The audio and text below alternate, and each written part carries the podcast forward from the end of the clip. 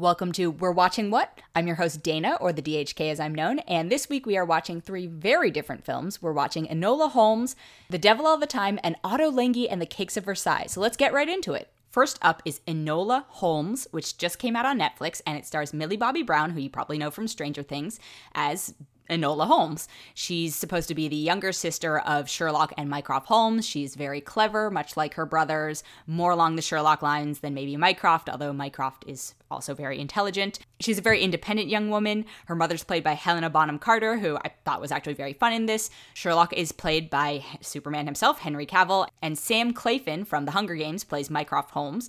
And it's a fun it's a fun movie. It's a very fun romp. It's based on a series of novels called the enola holmes mysteries which means that we are set up for many of them to come which funny interesting fact i was reading that apparently the enola holmes mysteries were sued by the estate of sir arthur conan doyle because they are claiming that sherlock holmes hadn't fallen into public domain yet. That's a side drama story anyway.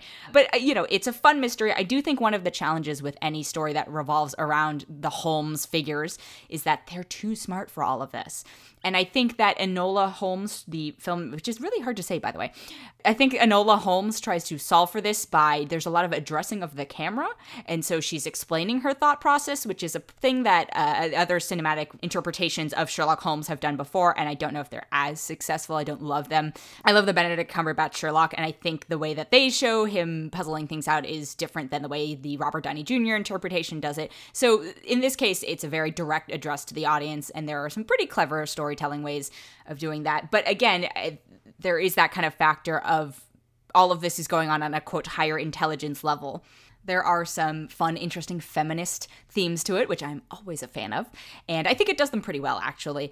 And I like that the brothers are there, not necessarily to save the day. They do play a role in it, but it's really her story. And I think Millie Bobby Brown, you know, as we've seen on Stranger Things, is a really strong actress. This is a more fun role for her. Eleven on Stranger Things gets very serious and sad, and Godzilla was just a bunch of screaming. So, I, you know, this is very different. She actually gets to talk. And I always forget that she is British.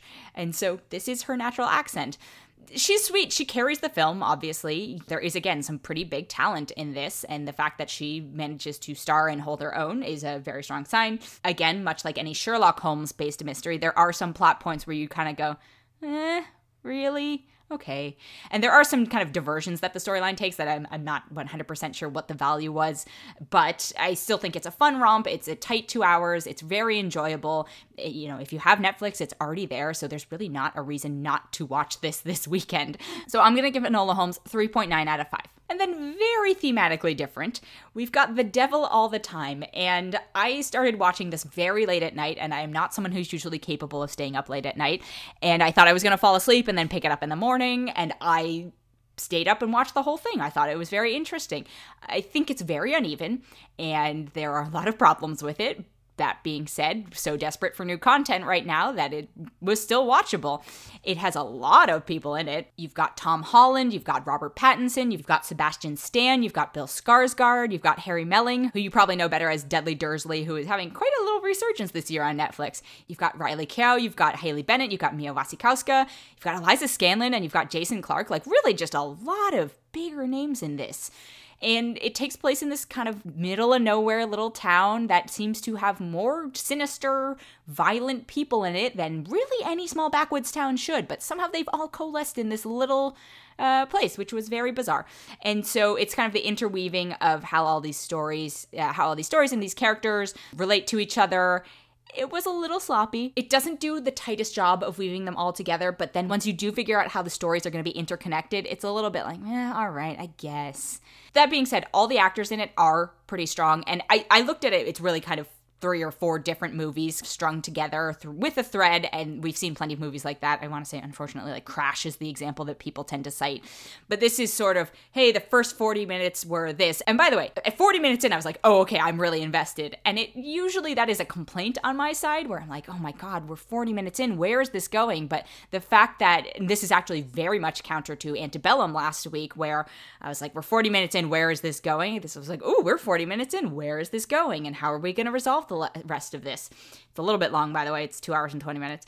But I think all the little sort of mini movies within the movie are well done, and it's a lot of character confrontations and a lot of just interesting. And like, much like Enola Holmes, this has some narration, although it's sort of a more voiceless one than actual, um, you know, two camera from the characters breaking the fourth wall.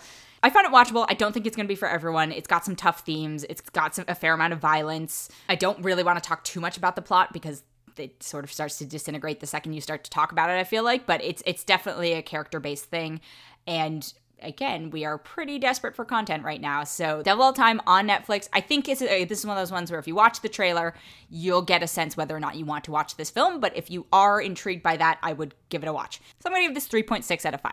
And then the last thing I watched this week was Ottolenghi and the Cakes of Versailles, which feels like it's aimed at a very niche audience. But, you know, I'm a huge fan of Great British Bake Off. I do like cooking stories. I love documentaries. And so started watching this. I wasn't familiar with who Ottolenghi was, and that's his last name. Yotam, he's a chef who's now pretty well known in the UK, but he's from Jerusalem. And he gets sort of commissioned, I guess, uh, approached by the Metropolitan Museum of Art in New York to participate in an exhibit they had on Versailles. And he gets approached by, I guess there's a kind of live theater component uh, or department at the Met and or performance, and so they brought in all of these chefs to do a supplemental part of the exhibit, and so he was in charge of sub curating all of these chefs to do it. And I think the documentary wanted to be a sort of educational piece on Versailles and an educational piece on baking and cooking and that chemistry and and then there was this whole component of how technology is advancing in the world of baking and people are 3D printing food and the artistry there. And much like baking, you experiment a lot and sometimes you fail and there were parts of this that definitely failed. But if you're a fan of food, the parts of it it's very short also by the way. It's maybe it's sub hour and a half.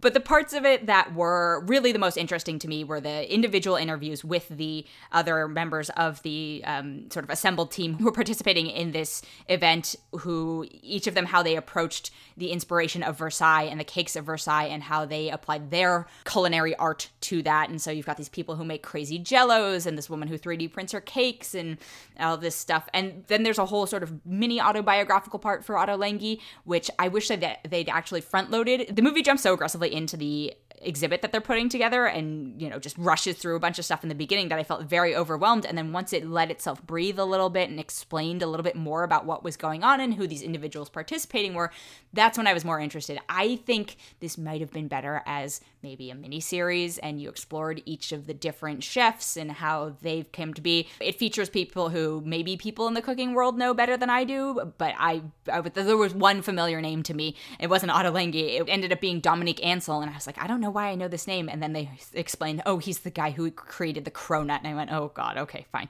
So that should tell you the audience that this is aimed at, right? People who are fans of Dominique Ansel and Ottolenghi. And there's some of the, but again, some of the work that the chefs were doing was really interesting. There's one woman, Janice Wong, who's doing crazy stuff. I think it's, uh, to use some cooking metaphors, it's trying to force too many flavors that are not necessarily complementary together into one recipe. And I think if it had separated them out and let them exist on their own, it would have been stronger. But that being said, it's still watchable. Also, do not go into this not having eaten. I hadn't eaten before and I was just starving and I had to pause in the middle. I was like, I just want cake and I know whatever I'm about to eat is not going to equate to any of the things in terms of satisfaction that I'm seeing on the screen because what's being made on screen looks delicious. So eat before if you're going to watch it. Again, this is one where I say if you're familiar with the people involved and you know you're going to be interested, this is for you. If you're not necessarily a fan of the kind of culinary cinematic exploration that this is going through, I think you can totally skip this one.